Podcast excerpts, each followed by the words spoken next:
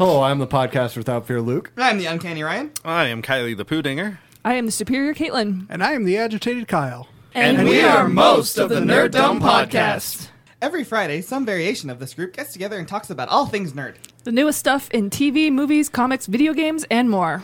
So join us in the Dome every Friday to hear all things nerd. From a bunch of people who are probably a bit too into it. As far back as I can remember, I always wanted to be a the owner of a comic book store. Trust me, true believer. Well, Jagger and me, we had a running contest to see who had the most comic books in the world.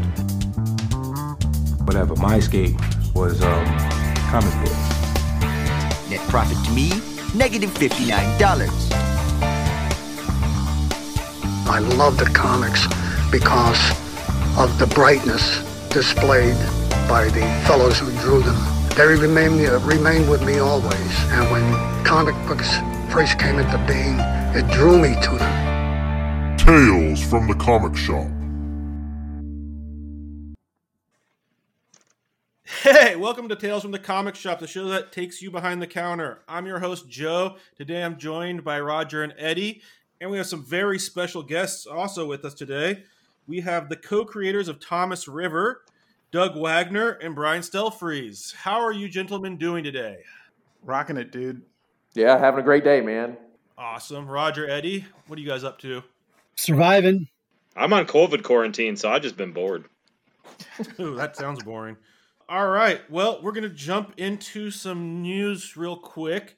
Mariko Tamaki has been announced as the new writer for Detective Comics, marking the first time in its 80 year history that a female is writing on either of the tentpole Bat books. Either of them, huh? So both Yep. Detective and mainline Batman? Yes, sir. It's it's quite a feather in her cap. It's kind of bizarre that it took this long for a, a woman to be named the writer of either of those books. But Yeah, that is um, a little long. Yeah, especially when you consider it's both titles. Yeah, 80 years. Um, it's a minute. Um, Yeah, I just I just Oh, always that all, assumed that, uh, that Devin Grayson had uh, had already written some detective uh, issues or something like that. um, I that's possible. It's just not what the release that I saw said. It- They so might be Biden- considering someone as an ongoing long term writer then. Sure. Maybe. Yeah, that would make sense. Brian Devin Grayson did Gotham Knights, which wasn't one of the. Ah. she wasn't. That wasn't Ah. Batman. Wasn't or the Detective. tentpole series. That makes sense. Yeah. Oh, okay, okay. I just uh, I knew she would she was banging around the um the bat office when uh when I first got there, so I just assumed that uh, that maybe she was uh she was in there doing some stuff. Gotcha. It's honestly hard to believe that it's been that that nobody. I mean, you got Devin. Um, I mean, there's been some great female Yeah, Gail, writers. Gail I'm- Simone I'm has done, surprised uh, that- a, a I ton was- of uh, a ton of Batman stuff. Yeah, I was gonna say I'm surprised Gail hasn't done anything on Well- that to yet. wasn't well she was on i mean birds of prey is you know obviously the one that jumps actually But that's the guys, thing; she's let's- been so successful in that universe. The fact that she they haven't had her make that jump is really surprising. yeah it is No, it's a yeah, little that bizarre. is. For those of you who aren't familiar with mariko tamaki uh, i know eddie had a, a book that he really liked that she did called was it spider-man venom Yeah, it was. I believe the story was. It was called Double Trouble, if I'm remembering correctly. okay It was kind of an all ages, almost slightly chibi kind of style story uh, book, and the premise was really fantastic. If you no one, if, if any of you haven't read it, I definitely recommend you guys go back and read it. It uh, the the basic premise is that Venom wants to go onto an American Ninja style reality TV show and win, but they won't let him go on because he's Venom. So he figures out a way to switch bodies with Spider Man so he can go on the show and win. And it's just hilarious. It's just really funny. Nice. That does sound good. I will be checking that out. Um, I mean, other credits. She's done some Harley, Quinn. Looks like X twenty three, Supergirl, Tomb Raider, Lumberjanes, which is an excellent book. I don't know how many of you have gotten a chance to pick that up, but I recommend it. But yeah, so that's about gonna do it for news for us this week. It's been a slow news week. So, Doug, I heard that uh, recently your apartment's just like an open house. Just anyone can walk on by, unlock the door, drop in. Is that when are when are we all invited? I mean, I you know I just moved into Salt Lake, and I guess that's a thing here. Like everybody gets a key to your apartment, so they can come in whenever they feel like it. I, you know, I mean, I, Yeah, I'm so- not from Utah, so I don't understand all the rules. But I guess Yeah, that's yeah. Part of the hospitality program. No, no. Obviously, the guy was just out of fry sauce, and he needed to borrow some, and so he stopped by to see if he had any. And obviously, I don't have fry sauce because I'm from not from Utah. So, Sir, so yeah. he left in disappointment very quickly, and you let him down. You let a man down, Doug. yeah, yeah, you know, that's not abnormal. and, uh, and and just in case anyone wants to visit Doug, his address is five two two Malcolm Lane. And if ev- any of you are traveling from out of state to Utah to get into Doug's place, just know that fry sauce is disgusting. oh, wrong. Hey, we're not going to get down that path because we're going to have an argument here. Oh, I'm, I'm for it. I'm, I'm there Fry for it. sauce. Is that mayo and ketchup? Uh, there's there's more. There's mayo, ketchup, a little bit of pickle, dill pickle juice, some garlic. It's more than Oh, just dude, mayo, stop, ketchup. stop, just just stop. just, you know, I, I was I was thinking that uh, that it might be interesting because it has the word fry and sauce in it. But nah, nah, nah, you crashed it, man. Totally crashed this is this is one of the few times in my life that my Utah really shows is when I defend fry sauce. That is definitely the that's the most Utah thing about me. I think. This is the issue that is polarizing this country. Trust me. yeah, that's right. Yeah, That's right. Important. So hey, you guys got um so your new project, Thomas River. You guys want to tell us a little bit about it? Why you're excited for this project? What you got going on? Go first, Uh, Brian. Yeah, yeah. I think um, I think the the cool thing is is uh, we've done comics for just about every uh, publisher, and uh, and we've tried like a bunch of different things, and uh, and we've just kind of decided to do our own thing, and we've done that through Image, but we wanted even more control because both Doug and I are kind of control freaks, and uh, and we just decided to go Kickstarter with uh, with this one so that we can kind of take it directly to the fans, kind of get the uh, distributor, publisher, everybody out of the way, and uh, and it's it's actually been kind of a real learning experience, but just a just a ton of fun. I mean, it it almost feels like I just got into the industry again. It's uh it's just really kind of a, a kind of a cool hangout, and uh, and the book itself is uh is something Doug and I have wanted to do for a few years now, but it doesn't quite fit in standard comics which is one of the reasons why we decided to go to uh, Kickstarter. This is more of a spy espionage book, and uh, and it's about this um, uh, guy who's like a world-renowned engineer, which gives him the ability to travel all over the world. But he uses that as a cover because he's like a CIA agent, and uh, and it's kind of like James Bond, John Wick, you know, sort of full action stuff. Now, that sounds pretty awesome. Um, can I ask you guys this? Is this the first Kickstarter that either of you have done? Yes. Yes. Okay. So I don't know if you guys did this, but from a retailer standpoint, I always like to give this advice to people who are going to do a Kickstarter who maybe not have a lot of experience doing it. Uh, if you haven't done this, always add a retailer level because I've got so many creator friends that want me to support them as a retailer for their Kickstarter. And I tell Mhm. them, fine, but you got to put a re- a level on there that's like maybe half a dozen copies of the same book. So I have inventory to put in my store. Doesn't do me any good as a retailer to have one copy of the book, a bookmark, a pin, and all that. So Yeah. if you guys haven't done that already, uh, you know, when you do your next one, I definitely recommend that. Always put a retailer level because if you do, I will always support it. Sweet. Really appreciate it, man. Well, we're definitely um, uh, going to be uh, considering that. That's something that uh, that we're doing sort of separate from the uh, Kickstarter. But uh, but yeah, definitely. Um, we want to. I mean, Doug and I are, are we try to be huge supporters of uh, of retailers because retailers tend to be huge supporters of us. So um, so like uh, Kickstarter was just kind of trying something different. So how different is it when you're on like Kickstarter when you're doing the you know the marketing and the support for the book versus doing something that was published through you know either Image where it's your own or also compared to like Marvel or DC where it's obviously something you don't own.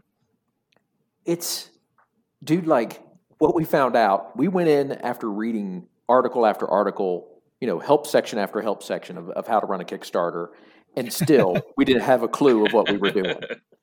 Um, it's, you think it has something to do with the comic book industry, but it doesn't feel anything like the comic book industry. So what I would say is it's actually completely different. Like it's 30 days of nonstop promoting.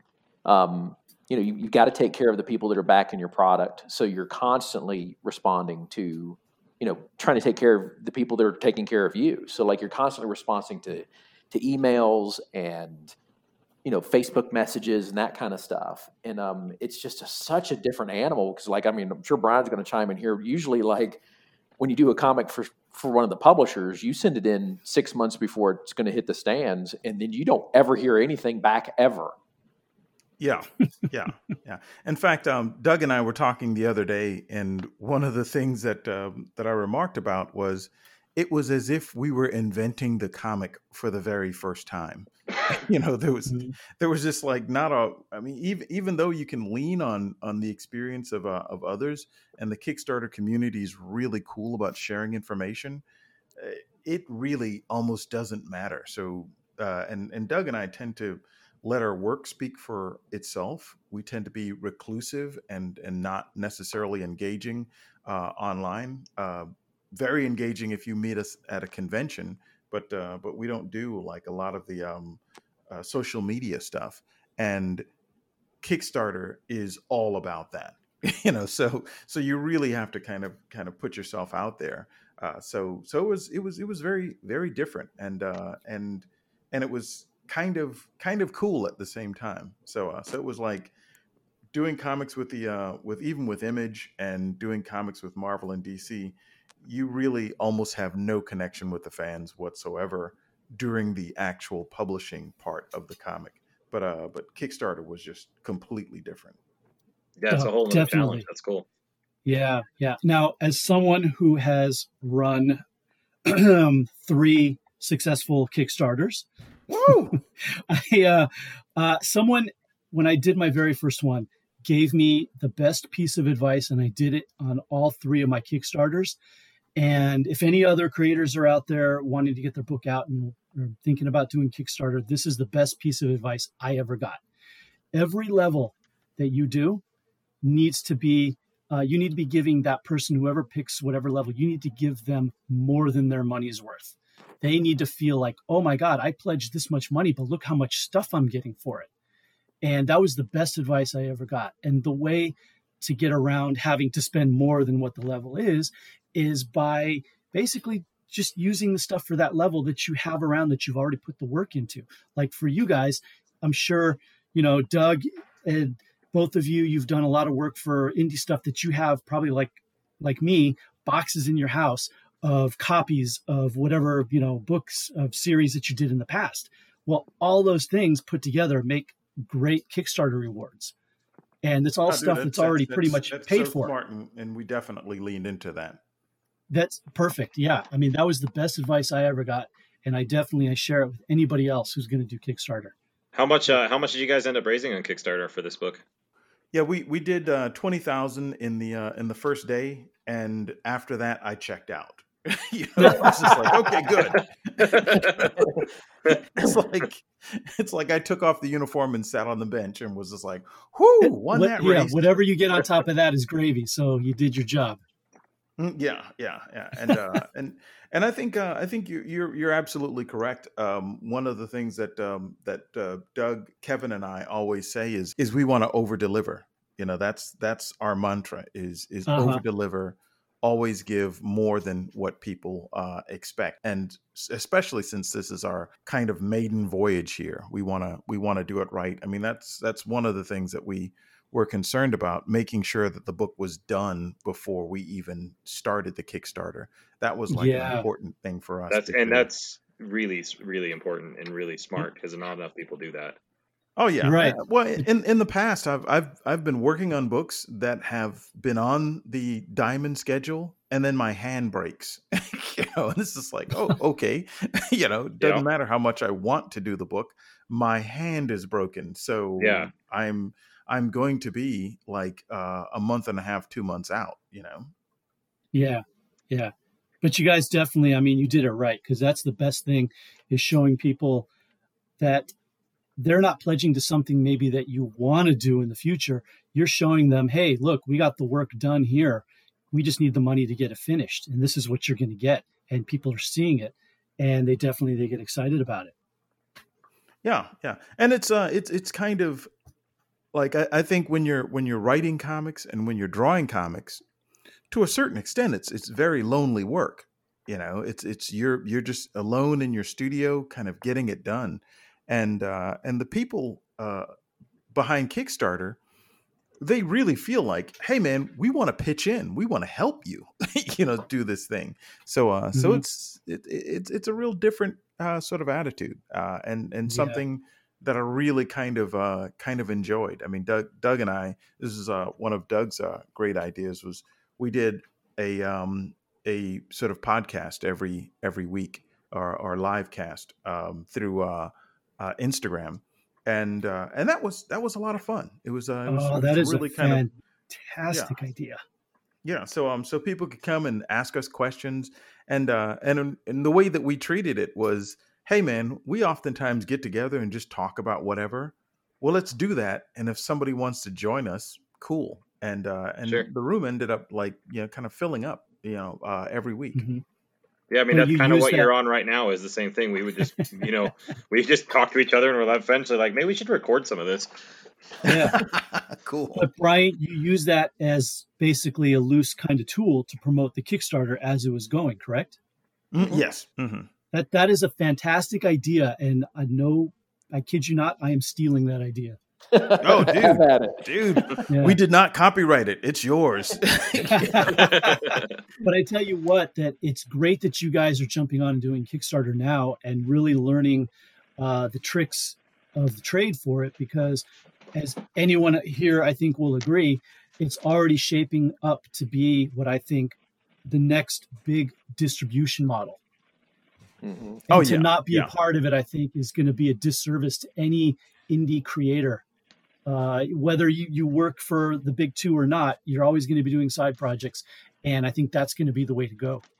Yeah. Well, I think I think you said the um, the primary thing right there, um, because I, I think oftentimes with a with a retailer, especially if you're doing something that's uh, kind of off canter, or if you're uh, a new creator, or if you're a super independent uh, creator, it's sort of. I mean, I I totally um, empathize with a lot of retailers where if you've got a choice of uh, of spending your money on a on a DC or a Marvel, you know, uh, book that you know is going to move out of the shop, or taking a chance on this independent that no one's ever heard of with a storyline that's just completely off the beaten path.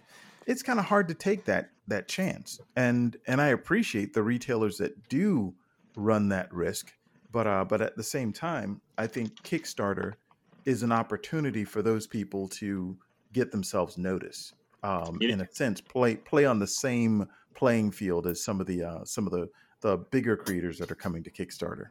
Absolutely. Yeah, you mentioned uh, stories off the beaten path, and that you're talking to the, one of the retailers that probably sold the most copies of plastic of any retailer in the country. So we're Oh, definitely uh, we're definitely happy to get onto the beat, off that beaten path. I think. Oh man, well, Well- plastic plastic should have been sold with a machete knife so that you could go as deep into the beaten, you know, sort of unbeaten path as possible. Yeah, absolutely. My store as well has a reputation for selling more kind of oddball, off the beaten path stuff as well. Uh, it has a history from the 70s and 80s as being a big place, a big retailer of underground comics back then. So we still have a reputation of that. We get we sell a lot of the big two, of course, but we have a lot of people coming in that are looking for oddball stuff. We have a lot of tourists because we're in Santa Monica that are coming in and looking for different type stuff. So that Kickstarter model really works well for us in our shop because it gives us a chance to try some new things that I can look and see and think, wow, hey, this is going to appeal to my customers.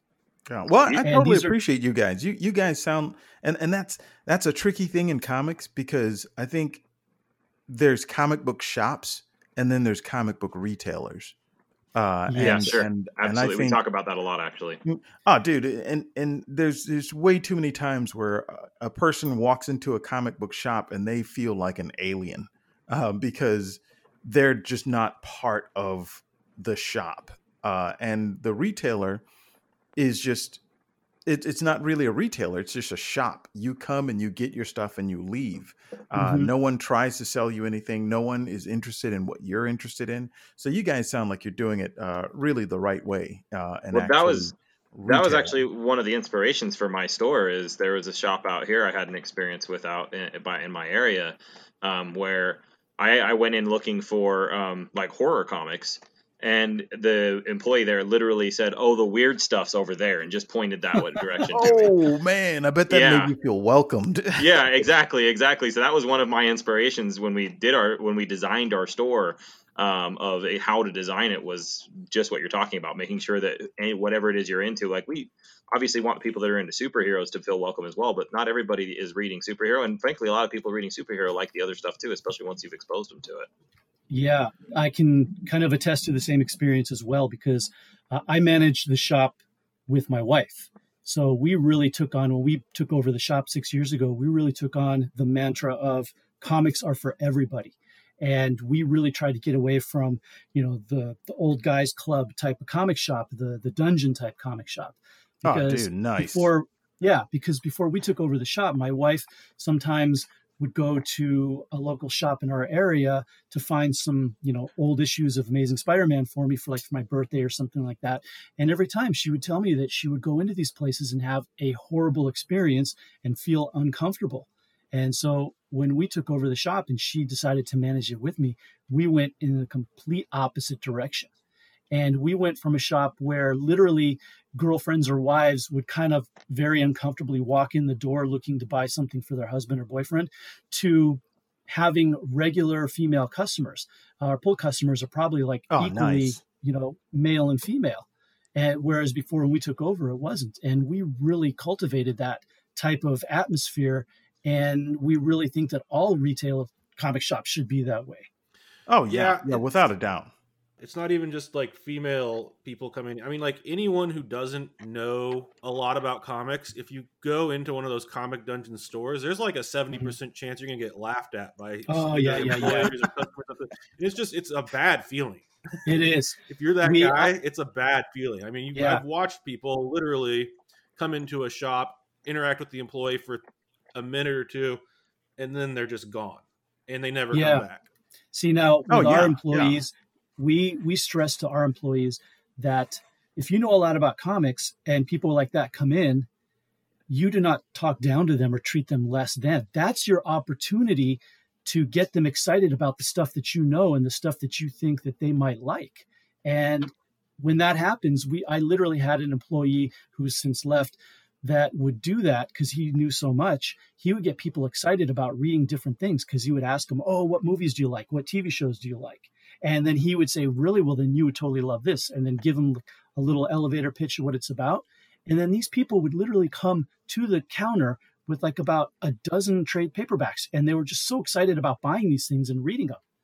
So that's really what we should be doing with our extensive knowledge when these people Yeah, I. I often say that we don't sell books; we sell community. Amazon sells books. Mm, Um, yeah So, so, so, Doug. Speaking of uh, a plastic, I know that opened some unexpected doors for you. Um, talk about some of those experiences, some of the unique things that came about from from such a unique book.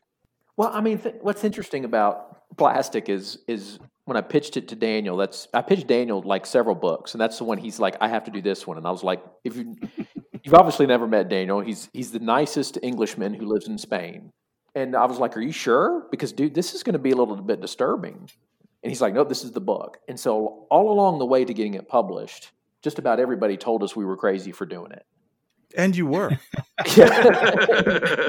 and so when it came out and people responded to it, and luckily it resonated with somebody other than Daniel and I, you know, it kind of like it it opened our eyes to like, hey, let's do comics like we want to do comics. And I think the biggest part there was just like opening up these opportunities of like people actually enjoyed this. You know, when we started getting coverage from like horror directors and horror actors and that kind of stuff, and people were really into it. It just opened up a lot of doors for us in, in ways we never suspected, and you know, I still wouldn't suspect. You ended And, up uh, at a at a porn convention too for that book, didn't you? Oh yeah, I did. Yeah, I got invited to uh, the AVN, which is you know the big one where they have the awards and stuff. One of the owners of a porn company uh, liked the book, contacted me, and said, "I will fly you out if you'll sign plastic at my booth." And so flew me out there, put me up, the whole nine. You know, like took good, great care of me. We're good friends even now. You know, and dude, I mean, like, you know, it, it was, it was. I can't even put it into words what how surreal that experience was because I'd never been to. Yeah, how was that. how was the response in among that crowd to comic books? I mean, how did you how did you fit in there? I don't mean this a to sound bad. S and M booth. Yeah, yeah. I, I, this is going to sound bad, but I don't mean it to. I had a better response there than I've had at any comic book convention. I had more people standing in line waiting to get my autograph in an hour than I ever had at a comic book convention. You know, Oh, that man. raises an interesting point, though, that sometimes you are better off marketing your book to an audience that aren't comic book readers, but are somewhat connected to the material than oh, to actually market it Oh, to I comic book definitely readers. agree. Yeah. Yeah. oh, you're you're you're so right. It's you've got to Yeah. you got to branch out a little bit and try to go to even you know cons that are genre close to yours. And Yeah. uh, you know, I mean, it's like horror cons, and you know, I mean, and, and you know, maybe even try something like a book fair, you know, Yeah, or just just, just be careful which just be careful which book fair you bring that book to. exactly. Oh, Yeah. yeah. I might end up in prison. Yeah, don't go to the Scholastic or anything. That's not going to work well. Well, the the um the the crazy thing about it is is uh when you look at the books that are being published, you know, just just regular books, and when you look at the movies that are that are coming out, not all of them are superhero. You know, it's just like you you still have like every genre you can imagine. And I, I think it's it's it's weird that that a lot of the the main key publishers are locked into doing superhero comics and and that's it. So it's really up to the independents to kind of like carry the rest of the genres across the finish line. Yeah, absolutely. I agree entirely. Yeah. Uh, one thing I do want to say is, uh, is as a comic book creator, you meet so many of the people that you're heroes of, and a thing that Doug and I will constantly say to ourselves, "Man, I wonder what 13 year old Brian or 13 year old Doug would think if I told them this." Yeah, yeah. and it just it just reminds me, what would 13 year old Doug have said? If he said you're going to go to a porn convention, what would 13 year old Doug have said, Doug? But he's got a lot of training to do. you got to get ready for that, man. So, uh, question for both of you guys: uh, What is something about your job that kind of the average person would be surprised to learn? Maybe like a misconception or something that they just don't think of um, about cr- actually creating. Well, for for me, I think the wacky thing about it is is that it's a job. You know, I think I think what what ends up happening is people oftentimes go to conventions and they see us like drawing and talking to people and doing all this stuff and they're like, "Man, I'd like to be a comic book artist so I can do that." And that is 2% of what you do. Sure. the the they also don't is- realize that sometimes you have to do that even when you don't want to. Oh yeah, mm-hmm. yeah, yeah. So so it's so it's it's it's actually a, a a job. I mean, you know, you you get up in the morning, you sit down, you work all day, uh, as almost as if you're an accountant. you know, just uh, just drawing pages, and uh, and then you know, uh, at night you sort of shut things down and uh, and either you know sort of go home or watch some TV. So so I think the thing that that people would be surprised about is that this is an incredibly boring job. I mean, you do really exciting stuff, but it's just a day to day sort of boring job. Yeah, makes sense. What about you, Doug? when I talk to a lot of people, you know, and I've had many jobs, so I understand where people are coming from. First off, Brian's right. Like writing and creating is 10 times harder than any other job I've ever done. And I've done some really nasty jobs. Um, I think Brian and I talk about this a lot too. Like when you're creating and you get in the flow, any single singularity that interrupts that flow almost destroys your entire day so you can't work for the rest of the day. So you're working away and your friend calls and you talk for 15 minutes on the phone about the latest Mandalorian episode, your creativity might be done for the day. Yeah. You know, and I'm I think over here nodding my head furiously. you know, it's like one of these like, and it's so frustrating because you're like, man, I was in the zone, and then my wife came in and asked me if I'd read the newspaper. You're like, not now, like, you know, you can't, and it's it's something that simple can throw you off, and it's not like a regular like all the other jobs I've had where I'm like, you know, here I am, you know, shoveling snow or whatever, and you're like, hey, I'm going to talk to my friend for 15 minutes, and I'll go back to shoveling snow, and it's an easy transition. And with Yeah. creativity, it's the exact opposite. It's like any small thing gets in the way of that that flow for the day, and your day might be done, and then you're already behind, and you get more stress. You know, it's like this crazy stress ball that goes with it Yeah. too. It's an interesting, uh, an interesting And life. then, for sure. and then when you snap at the wife and she says, "Okay, fine. Well, maybe I won't talk to you all day." You're like, "Yes, exactly." Thank you. yeah, yeah. I, I think, um, and I think you know, um, Doug can can agree to um to this one uh, also is that when you do when you have a creative job, no one has respect for that no. whatsoever. you know, and it's um it's like I would never call my buddy, you know, the garbage man while he's at work. you know, Sure. I, Sure. you know, but but no one has any problem calling me anytime during the day. You know, it's just like there's just an assumption that I'm actually not working, and I know Yeah. Doug kind of uh, suffers the same thing. There's just and and and I mean that family doubles down on that. You know, they will just call you in the middle of the day uh, and want to talk to you about something, and you have to say, "I'm at work." And they're like, no, "Well, you're not. You're home drawing your little cartoons. Just let me talk to you. Yeah, exactly, Yeah. exactly. Well, and being self-employed is very much that way too. If you run, even running your own retail store, I have times where I'm on shift, actively talking to customers. People are like, "Yeah, but I mean, you can do whatever you want. You're the boss." It's like, no, but I have a job still. Yeah, Well, no, exactly. It's Yeah. really, exactly. it's really fascinating about any kind of professional job that anyone just assumes they can do it. Whether you're a lawyer or like you, we were talking about this the other day. You wouldn't challenge Michael Jordan to a game of one on one and expect to win, but everyone thinks that they can go and become the professional artist. I saw a stat that 60% of Americans who watch medical dramas think they have medical expertise. Which is terrifying. Yeah. Man. Hopefully, none of them run hospitals, and that's yeah, they're not hiring those people. yeah, exactly. But it's just it's hmm. fascinating to me that with profession, like there's just this lack of respect for every any professional level mm-hmm. person. There's this idea that anyone can just go and do it, and they don't see the the ten thousand hours that it took you Yeah. to perfect your craft to become that professional.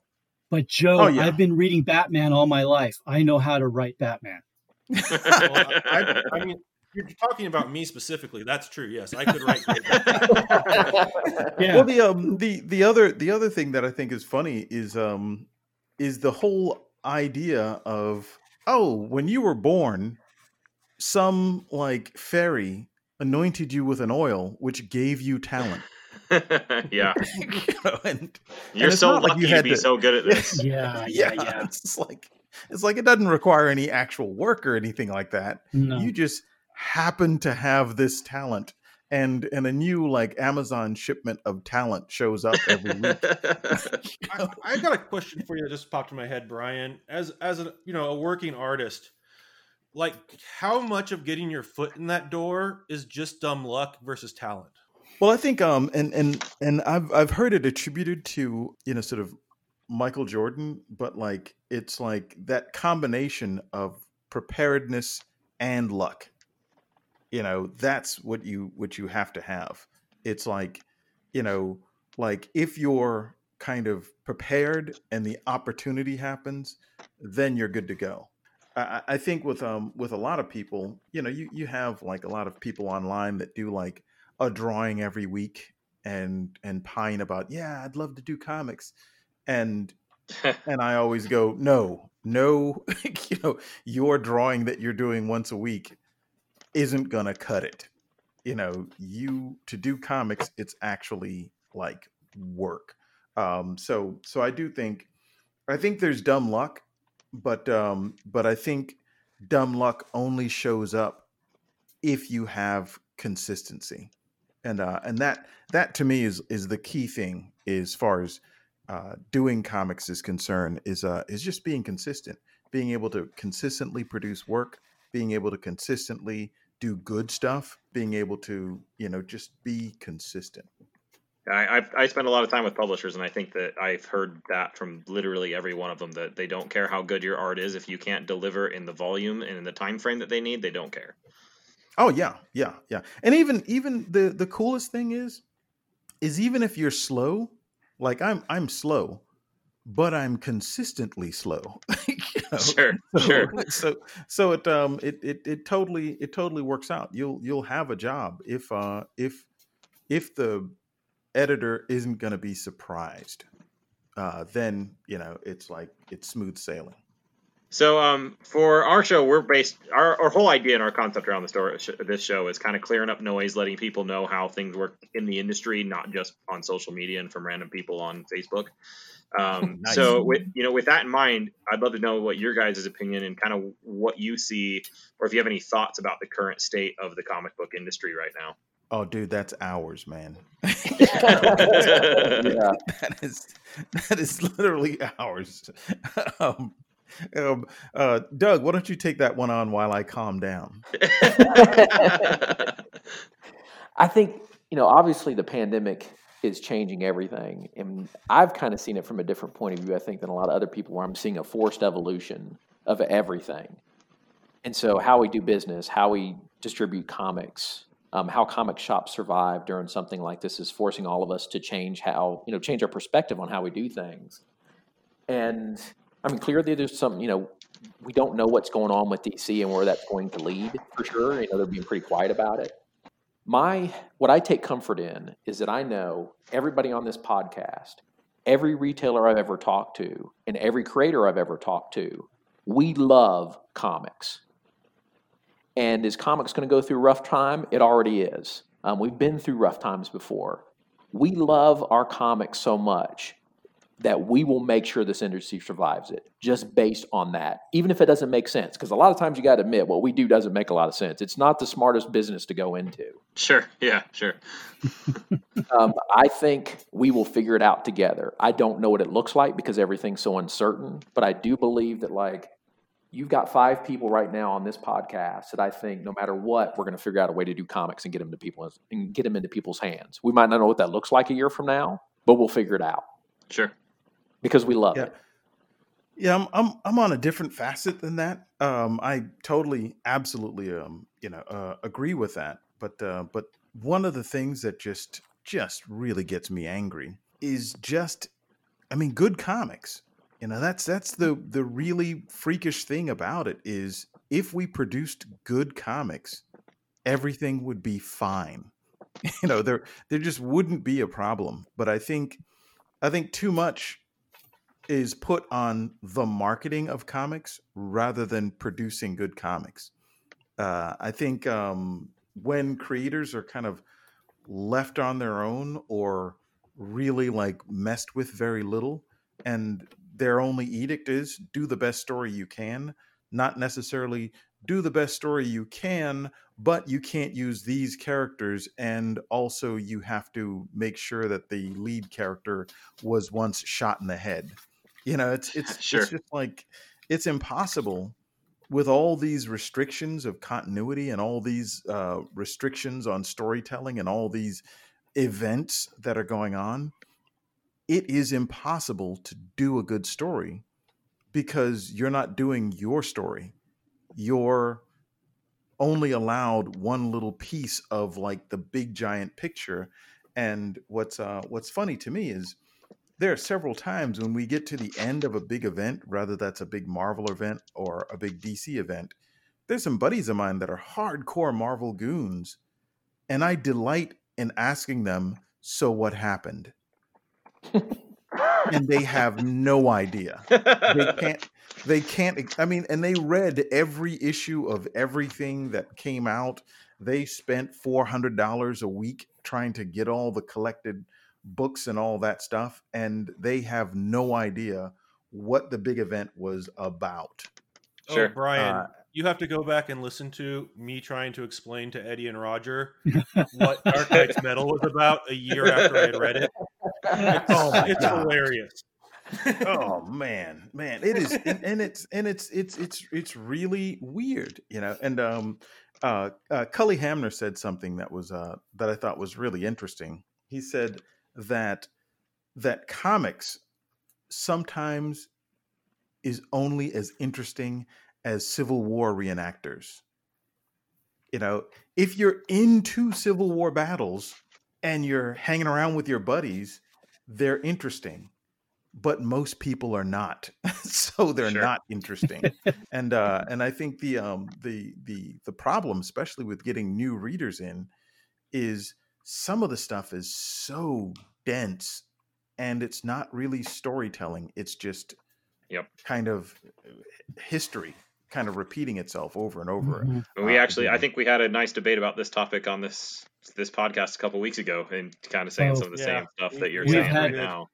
We've had And the, uh, and several. the- the Imagine weird- trying to be a retailer in this in that environment, Brian. Oh, Ugh. good God, man. And and the weird thing about it is is I put to you that good or quality or even great is not mysterious at all. Each of us can name six or seven great books, you know, and each of us could would probably agree that the books that the other one picked, yeah, that was a great book. You know, so so great is not mysterious, but um but it's not really the thing that I think the industry in large is trying for. Roger has a theory that's because they're risk adverse. Do you think that's the issue? Is just they're afraid to take the chance for greatness? I think I think the problem is uh, is that, and I also think um, great sometimes takes a little longer and sometimes costs a little more. Yeah, that makes sense. So I think those those three things are kind of a problem. Brian, I'm surprised you and I've never had this discussion, but like, I think you could argue that like that first year of Black Panther was borderline great in that somehow Marvel put out a book that resonated and clearly made it into a film. Um, How how was it like editorial wise? Did they leave you guys alone and let you just run, or You just stole my question, Doug. oh sorry, Joe. I, I'm looking at it right now.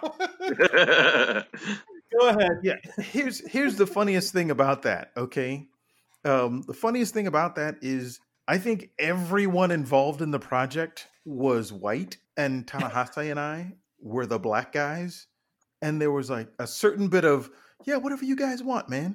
you know that that that really allowed us to just kind of do stuff, you know. And uh, and you know, I've, I've worked with Marvel like a bunch of times before, but but I would call them up and I'd say, hey, you know what, Wakanda, I'm changing that. I don't like the fact that Wakanda has always been drawn as a bunch of huts. I think that's insulting. And they'd go, yeah, man, whatever you want, man, go for it, dude. you know, so so it was like really kind of cool that we were just completely left alone, and uh, and even doing things like um like Ta-Nehisi and I got together, and um and he said um he said, dude, I don't know the tech. What do you think about the tech? And I was just like, I'll send you something. So I wrote up this thing about the technology of uh, Wakanda and sent it to him. And then I thought, you know, maybe I should send this to the editors too. But they just they just let us do whatever we want. And uh and not only that, but they allowed me to work on my own schedule. Like um they originally contacted me and said, "Yeah, we want you to do the first 12 issues." And I immediately said, "I got 4." You know, if if you want the book at this rate, you're going to get 4 from me. And they were like, okay you know so so like it, it it worked out perfect um because and and i think a large percentage of that was they were willing to wait on it and they trusted the creators Hmm. you know I- and, uh, I- and, and I think you're- important I think you're you're you're onto something with that too because I think you've seen and, and you know when we go to meetings with Diamond and stuff we'll see numbers and obviously it's still very big two driven but in the last five years or so you've got a lot of companies like you know Boom and Image and um, Aftershock that are that are really building a lot more um, than they used to. And and I feel like the the creator owned and kind of the the concept where a creator does what they want to do and the publisher publishes the book you know where the publisher isn't the creator. Yeah.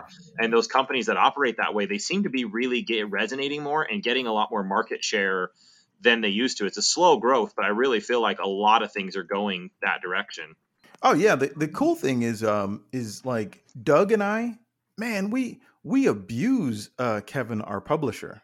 You know, I mean it, it's it's so much fun working with him because oftentimes we'll just show him stuff when we're done with it. You know, um a lot of times when I'm doing a cover, I'll send in the cover and say, "Yeah, here's the cover."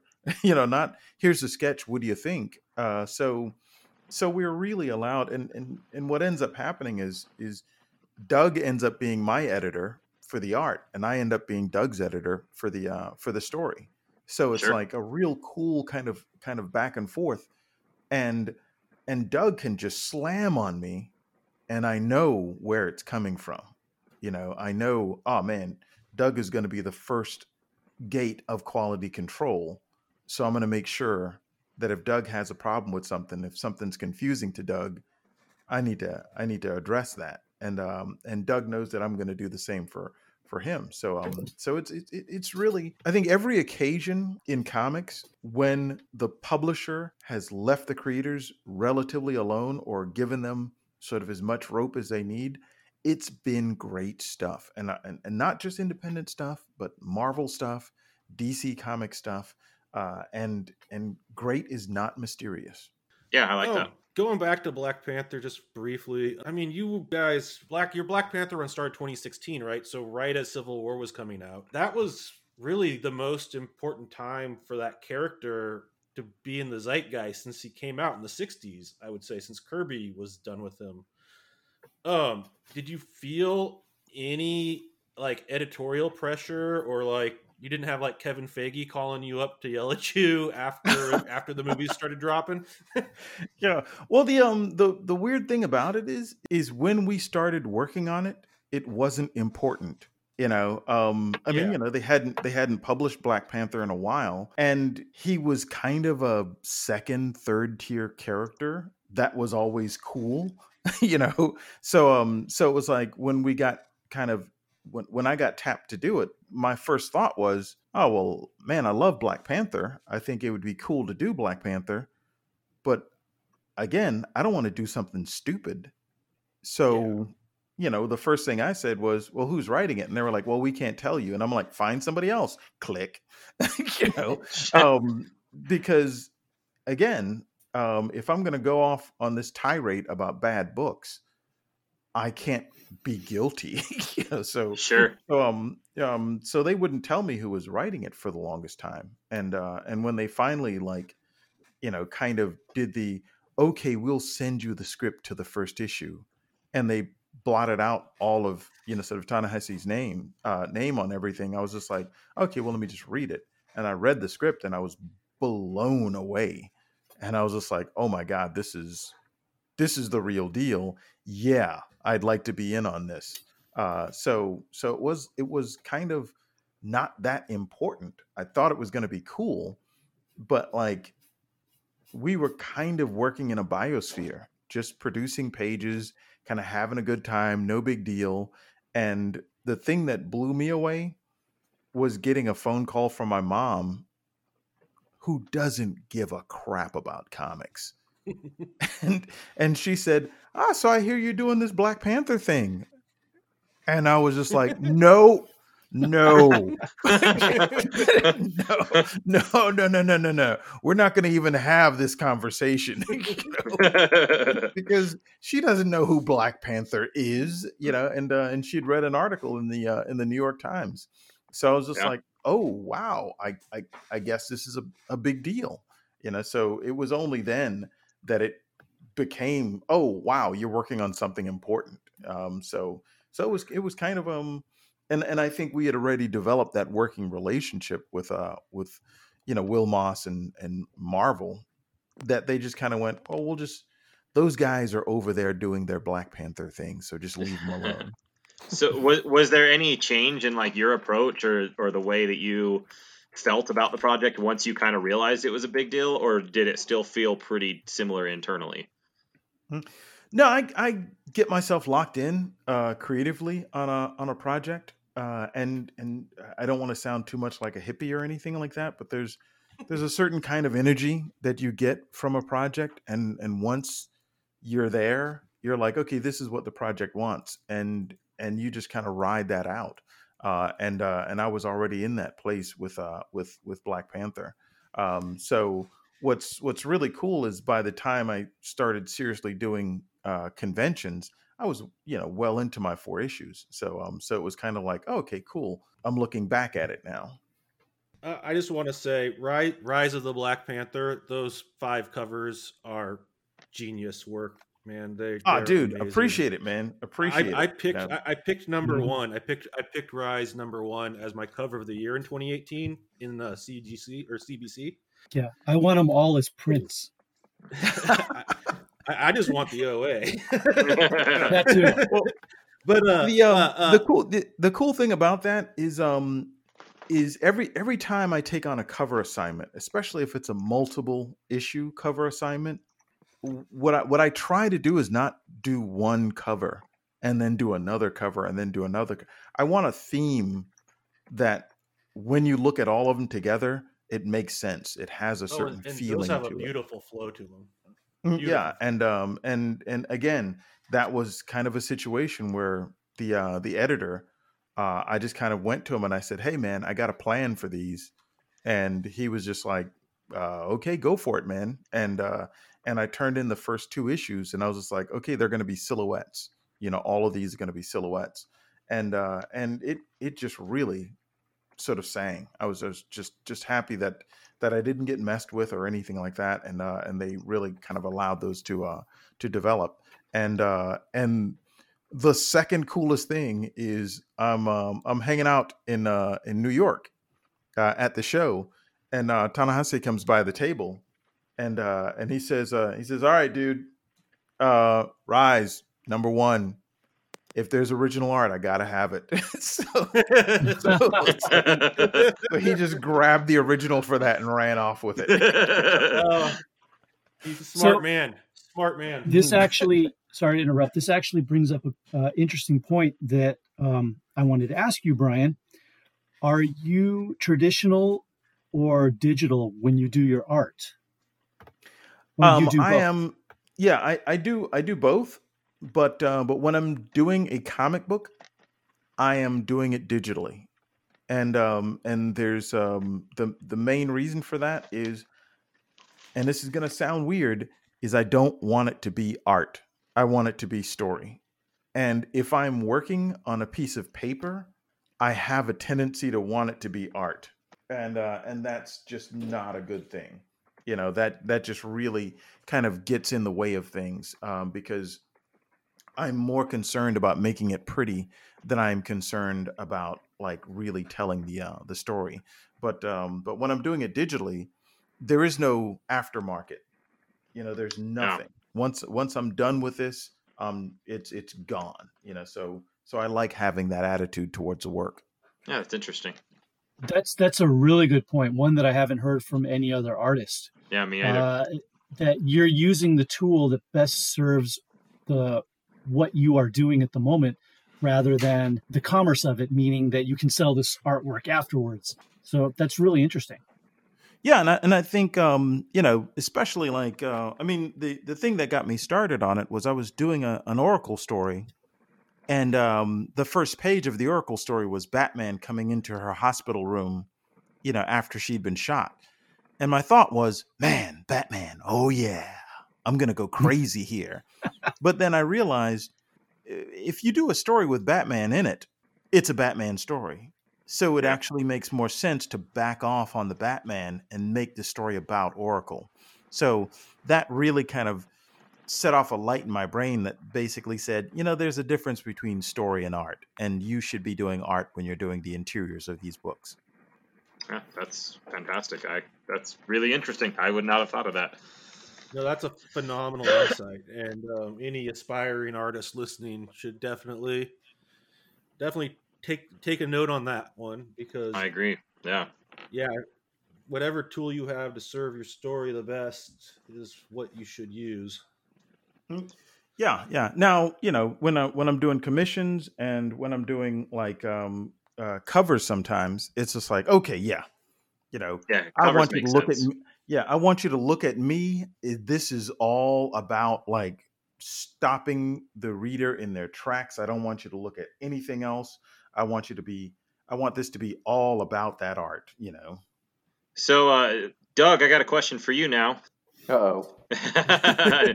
no, no, this this one's an easy one. So, uh, uh, so with your with your writing, it spans a lot of subjects and varieties. I mean, you have a lot of you know, high ac- uh, octane action. You got serial killers with blow up dolls for wives. Um, you know how how do you how do you pick your projects that you decide to pursue? Um, and and kind of what do you do? You ever do you ever really leave any behind when you put them on the scrap heap, or are they just kind of always there waiting for the right time? Well, I mean, a lot of times it's it's like uh, when I was talking with Daniel and Brian and I work in the same way too. Like we'll we'll throw around a couple of ideas, and we, you know, I usually leave it up to the artist that I'm working with to pick the one they want to work on. So honestly, it, it kind of falls on the artist on which things I'm going to work on next. Um, Right. But they're always there. They're always waiting on me. And so, of course, you know, I've got at least 20 stories that I'm ready to work on at any given point. But you know, I can obviously only do so many, and so can artists. So like, it's it's I let them pick, and those are the ones I focus on until I'm done, and then hopefully we move on to the next one. You know, now the problem is, of course, new ideas come along, and Sure. so that you know, the backlog keeps getting bigger and bigger, and you're like, man, I really want to get back to this one way back when. But you know, who knows when it's ever going to come back around? You know, and honestly, I mean, dude, like you said, I, I don't consider myself like I don't focus on one genre. It's like the stories come to me, and I kind of like a, a you know a large selection of genres myself, and I want to play in all of them. So it's not like I'm like, oh, I'm an action guy. I mean, I love action, but at the same time, like I want to write Seven Psychopaths, and I want to do Star Wars, and I want to do X Men, and I want to do, you know, a rom com, and you know, it's it's all over the place. Sure. Yeah, dude. I, I, yeah, I'm gonna have to have you pitch me a Star Wars story next time. If you do that with Charles, you'll get him nerding out. Like Charles, is the biggest Star Wars nerd I've ever met. You and Charles need to have this conversation. Well, something else Doug and I talked about, which which I thought you know um, was uh, was kind of interesting, is is oftentimes in the creative process, the story or the idea doesn't get delivered to you; you get it in installments. you know, you you'll get like you know, because I, I remember Doug telling me with uh with with plastic, is that you know there was just this and i think it was it was almost from a from a, a road sign that you misread or something like that. You know, where, where it was just like this fragment of an idea you know and it's just like okay that's weird you know then then the rest of it shows up you know? So so it is it is there there are those back burner ideas that are like it, it, it's it's it's like some some like you know sort of Gundam machine or something like that. That's just okay. Well, that that idea is missing a leg, and as soon as that leg shows up, then I'll be able to write that, or I'll be able to to get that one going. That's so frustrating too when you know it's missing a leg and you can't think of it. you know, the next thing you know, you're riding down the street and you see KFC and you're like, "That's it." Chicken, Oh, yeah, exact yeah, leg I needed for this story, and you're like, "What?" And yeah, you know, it's just that that whole process sometimes can be so frustrating.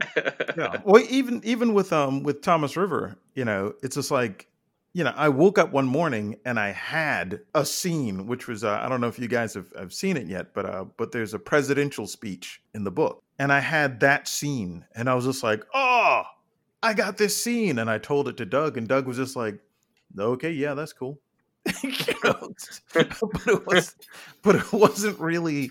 There was nothing attached to it, so it was like this this cool scene that was completely out of context and uh and you know we had to wait for the arms and the legs to to kind of show up you know until Yeah. we uh until we got it all put together you know Yeah, I know exactly what you're talking about.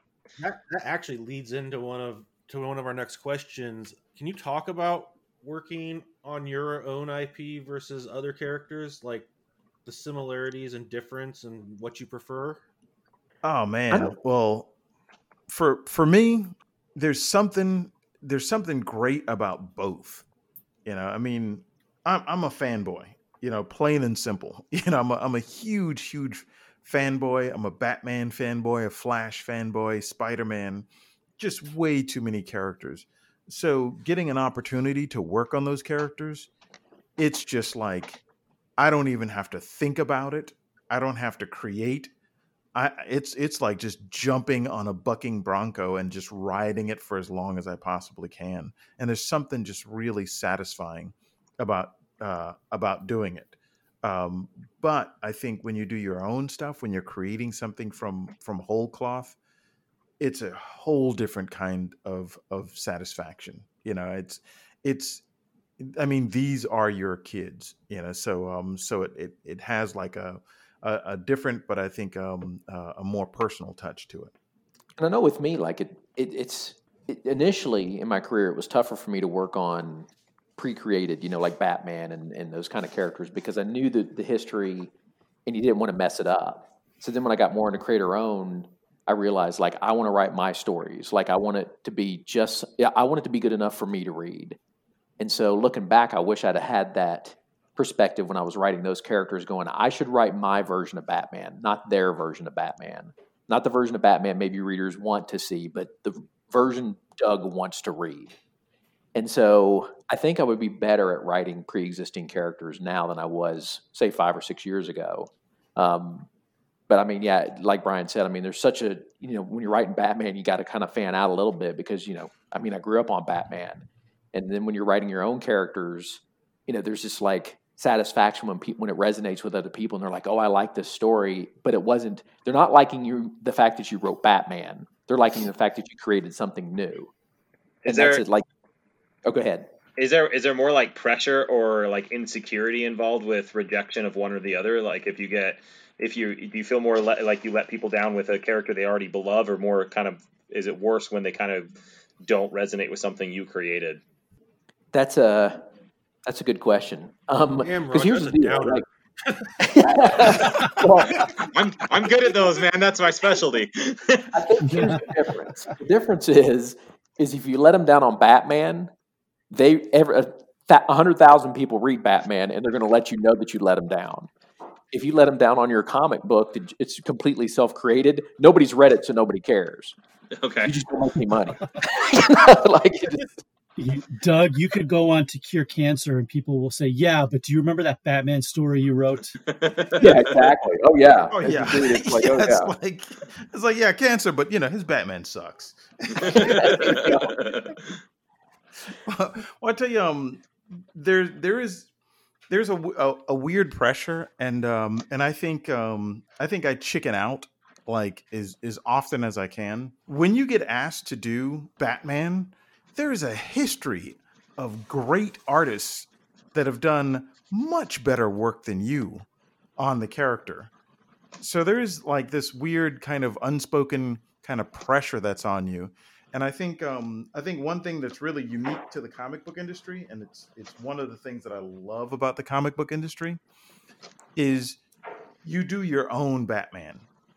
You know, you don't just do generic Batman. You do you have your Batman that you're putting out there. And what's really cool about that is there's some pressure there too, where it's just like, well, I, I want to create a Batman that's unique. I don't want to do Neil Adams's Batman or you know, sort of J. Scott Campbell's Batman. I got to figure out my own Batman, and I got to figure out my own Spider Man and my own unique Green Lantern and and all these other characters. So that that does put like a weird pressure on you, and uh, and that's one of the reasons why a lot of times when when I get asked to do something, you know, like um, like uh, Lisa Hawkins, she's um, one of the great editors uh, at uh, at Marvel. Now she's working at uh, Valiant. But uh, but what's really awesome is she came to me and said, "You can do any Marvel character or any X Men character that you want." For this short story, just pick a character. You can do Wolverine.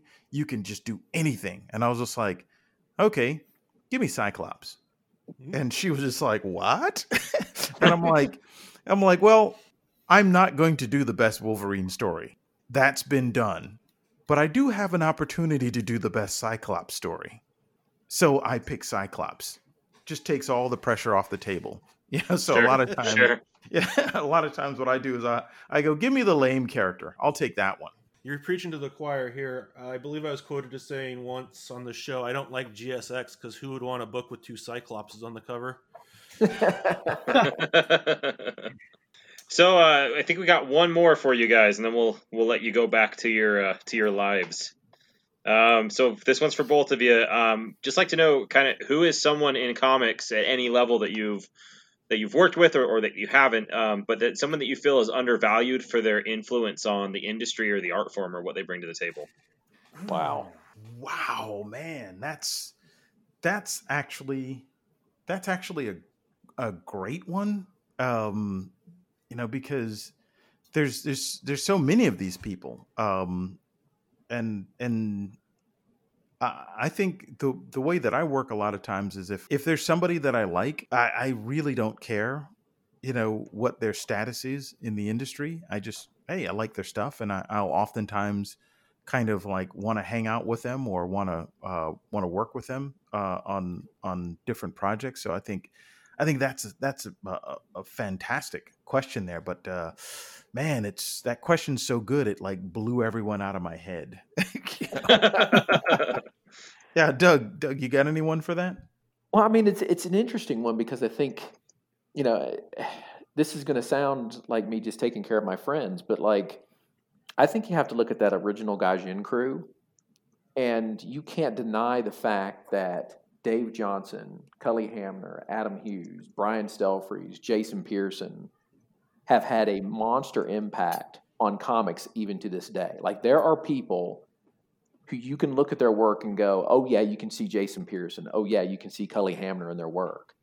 And you know, luckily I was friends with all those guys from a young age, but like there's no doubt that all of those people had a huge impact on what comics even look like to this day. And I mean, you know, obviously everybody knows who Adam Hughes is, but like, look at the people who have kind of like, you can see the influences on them, like say a Stuart Immonen at one point. Um, sure. Yeah, yeah. You know, like these huge impacts of these people that like have have clearly made decades of impacts, like from the '80s on to today, and their artwork and their storytelling still is seen in new comic book artists to this day. Yeah, no, I, I can see exactly what you're talking about. Oh yeah, so that was you, that was you, like did, that was that was an awesome that was an awesome class to uh to be kind of a kind of a part of, you know, and uh and it's it's kind of weird because as as Doug was uh was talking about it, it's it's like my first thought is kind of the class before us, you know, um, which was guys like Howard Chaykin and uh, and Walt Simonson, uh, and even uh, John Byrne. I mean, for me, the, the coolest thing in the world was um, was being a huge just fan. And if I was if I was more talented, I would have just totally ripped off Walt Simonson's Thor stuff. um, and and just being a fan of his work, but then meeting him and then eventually like uh, we worked together on uh, on on Wednesday's comics.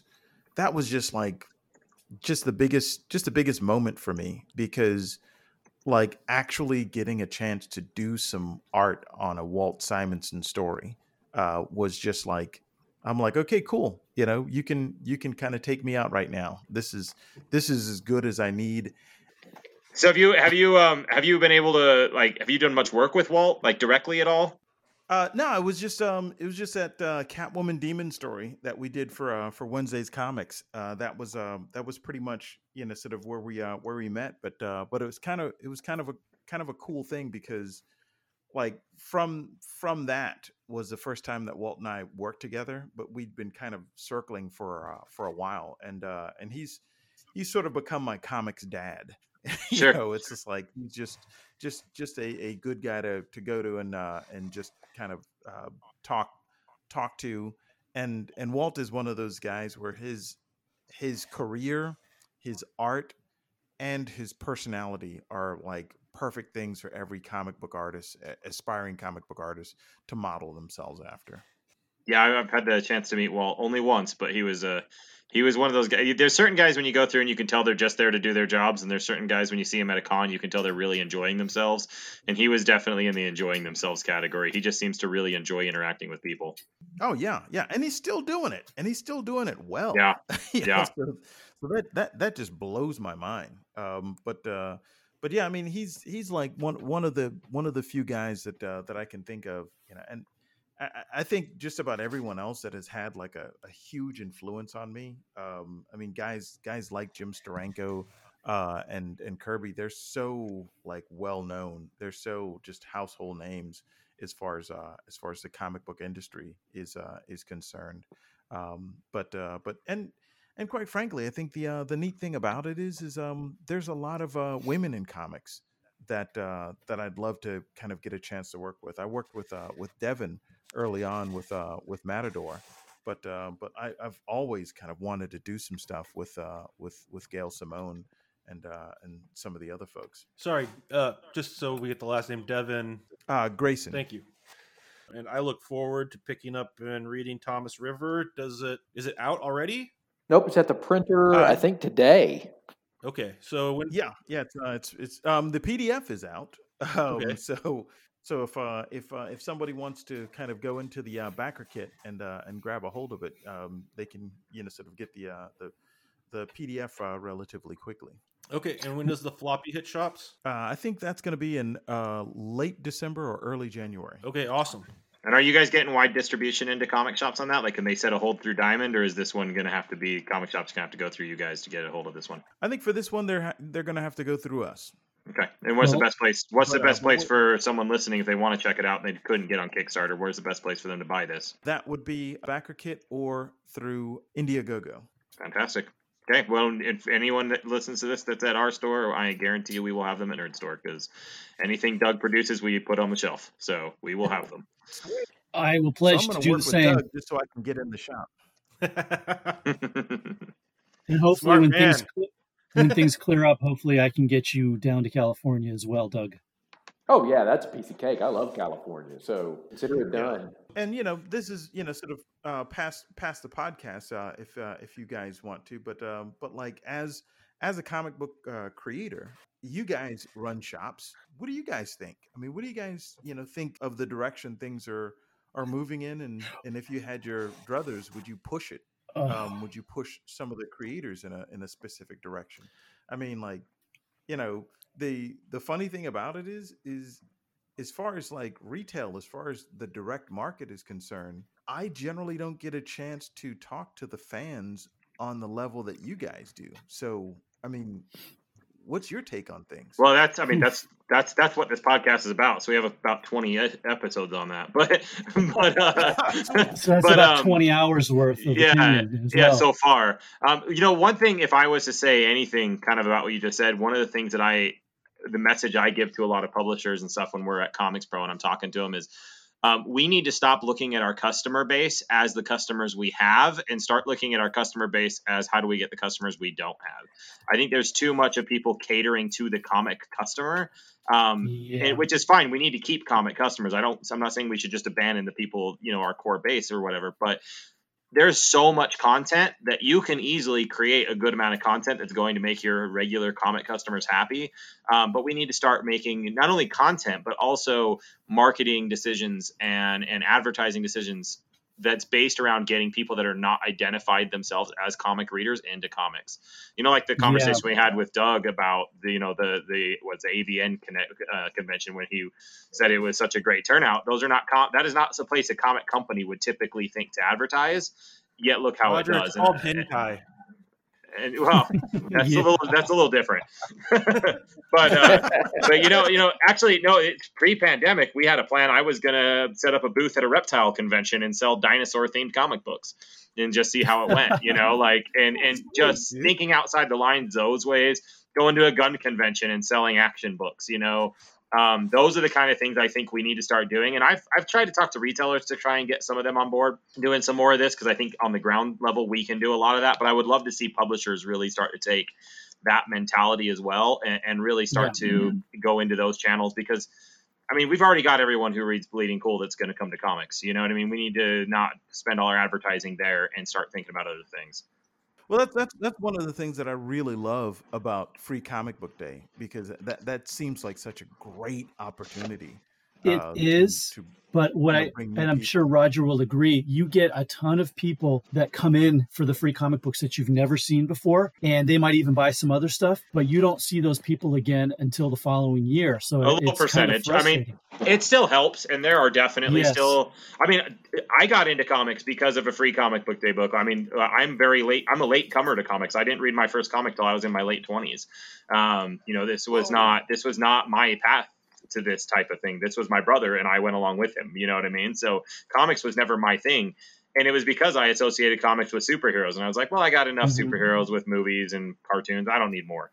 And then there was a free comic day issue by Christos Gage of um, Absolution, which is uh, a Oh yeah. yeah. And my brother handed me that issue, and we're on a trip together. And he goes, "Hey man, just read this." And so on that trip, I read that. I read Crossed, and I read um, The Killing Joke. And I went, "Oh wow, okay, now I understand why I need comics in my life because they're not what Your I thought they were." You out, man. There was that. Yeah.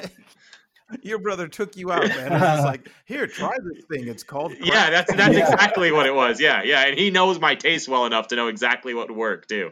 So Yeah, but there are so many people that are on the fence, and if you just give them that little bit of push, you can turn them into comic book readers. Because we've we've talked about this a lot on the show. We definitely want to see publishers, retailers in the industry not just market to the people that they already have. We want to market to the people that aren't stepping into the shop. Because my wife and I, when we took over the shop, the biggest frustration that we had, and we still have to this day, is you get millions and millions and millions of people to go see the new Avengers movie or Black Panther. But how many of those people are actually funneling into a comic book shop and picking up a comic? Very few, if Mm. any at all. Uh, there's been so many times where my wife and I are at uh, you know at a get together or an event and we meet people and they ask us this is obviously pre-covid we uh, they ask us what do you do? And we tell them oh we own a comic book shop. And they say oh really? I just saw the new iron man movie. I totally loved it. And we say oh do you read comics? No i don't read comics. And they just yeah, how- instant dismissal. Wow. yes Yeah, instant I- dismissal. I- I- how do I you think turn was- those people around?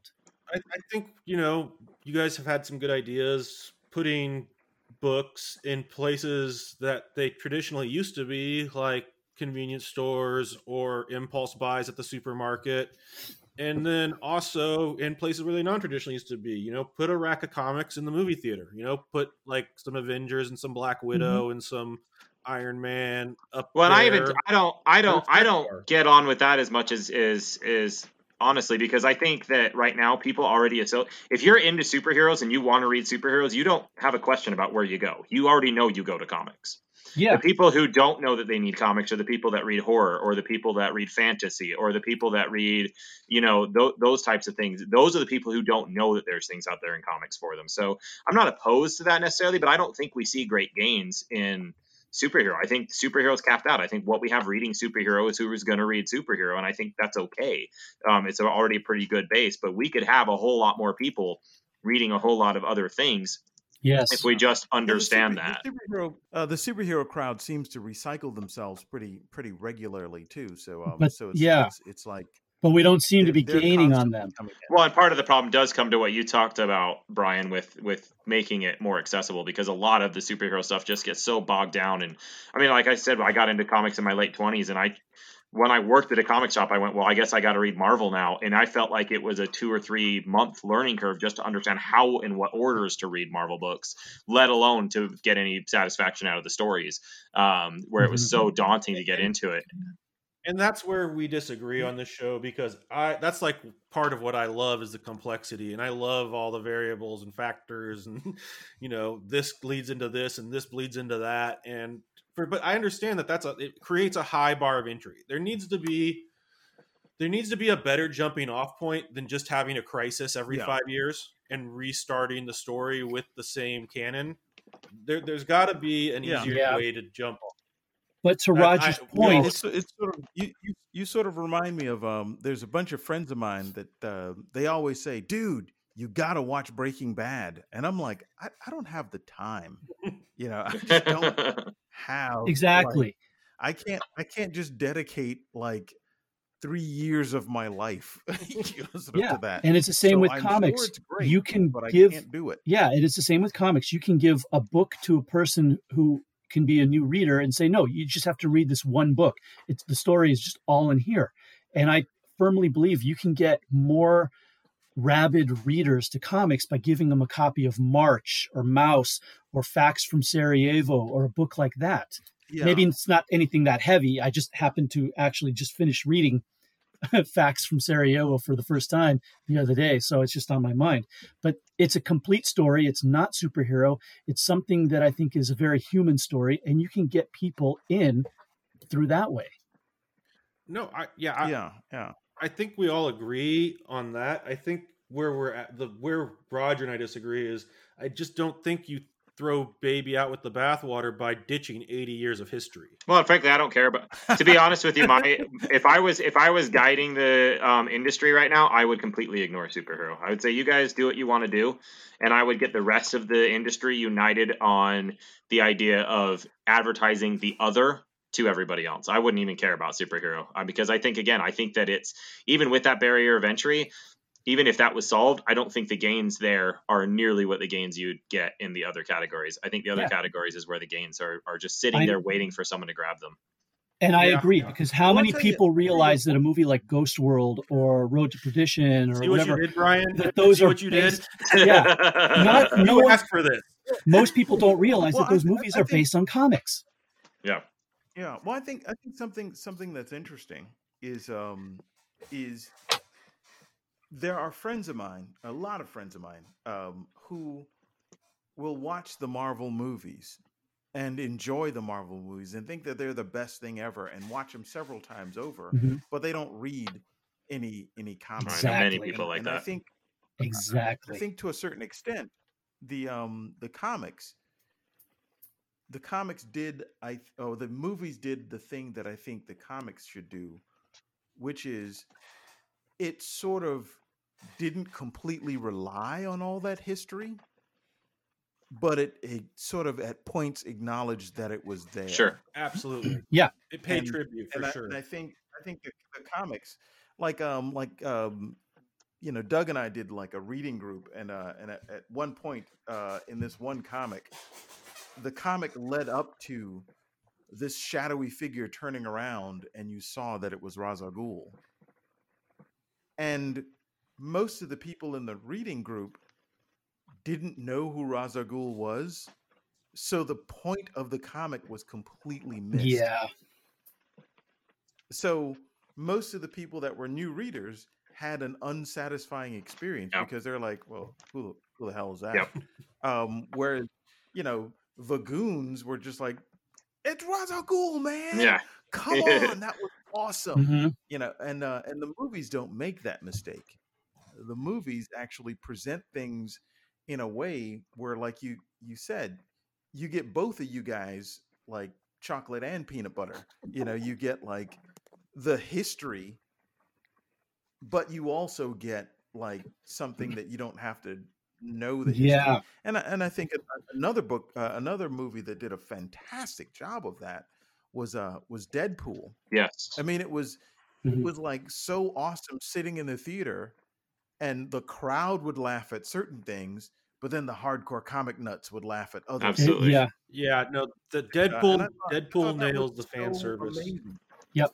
Mm, yeah, yeah. Another one is but it was- Logan. It, it was fan. Yeah, it was fan service, but not fan required. Yes. service. No, yeah, exactly. I fully agree. And fully agree. I, I think Lo- I think Logan also does just a fantastic job of paying tribute to the source material, where you can see it in the DNA of the movie, but you don't need it. Yeah. You can sit down. You don't have to watch any X Men movies, and you can sit down and Logan's fantastic. Well, both Logan and Deadpool Yeah. could be great movies if they didn't have superheroes in them. They're great movies that ha- and great stories that happen to have superheroes in them, and I think that's the common thread. Where so many so many comics are just a comic of superheroes. They're without a superhero, they wouldn't work at all for the level they do work. And I think that's the important part is they need, we need to have people that are writing stories and creating stories that would work without the superheroes, and then uh, heightened by the fact that they're that's, there. That's the difference. That's the difference between stories and soap opera. Sure. You know, when when it's when it's soap opera, it's it's just really about the drama. Yeah. Of these characters, Mhm. and uh, and you know, who they are as individuals doesn't even matter. What the story is about doesn't even matter. It's just you know this endless kind of like family drama Yeah. that the uh, that the characters get into. So um so yeah, I think um I think uh I think we've solved it, guys. You know, we've- now we just now we just need to get You the right saved- people to listen. We've saved the industry. uh, Yeah. Just uh, when this uh, podcast goes up, it's done. Yeah, yeah, yeah. So Get ready to count the money. Doug, Brian, this is this is what our podcast literally devolves into is us arguing about the industry and how to save it and what needs to be done and us shouting over each other. So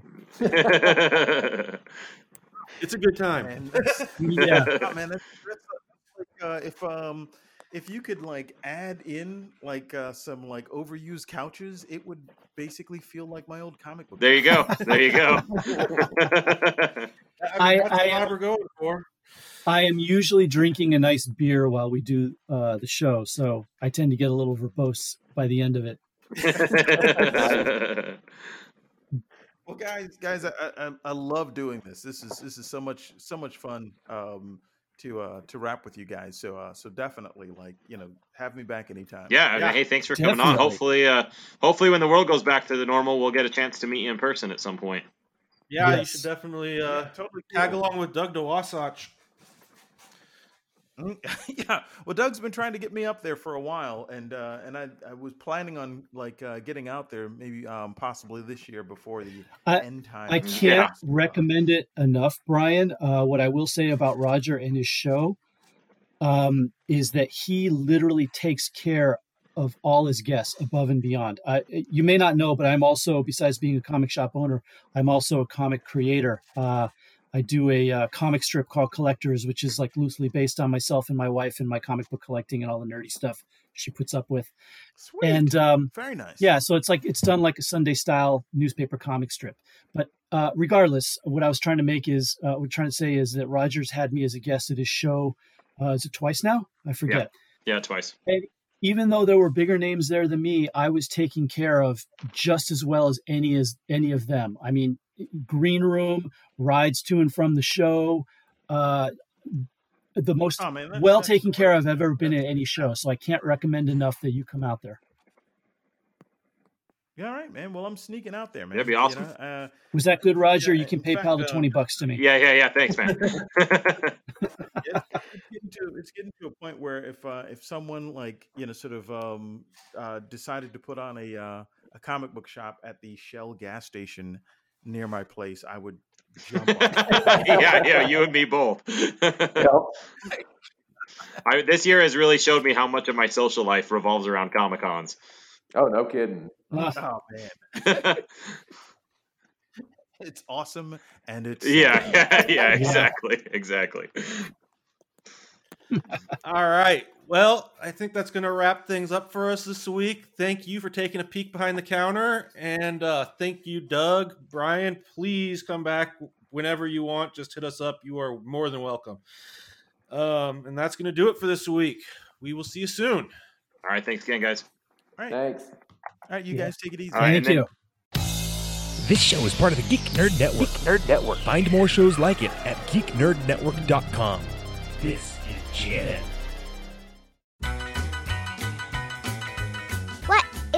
Fandom? Well, I'm glad you asked. Fandom is your obsession with TV, movies, comics, and books.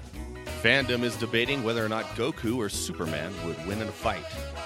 Clearly, it's Batman. Fandom is about liking things. Join us weekly on Fandom as we talk about all of that and more. Subscribe at fandompodcast.com.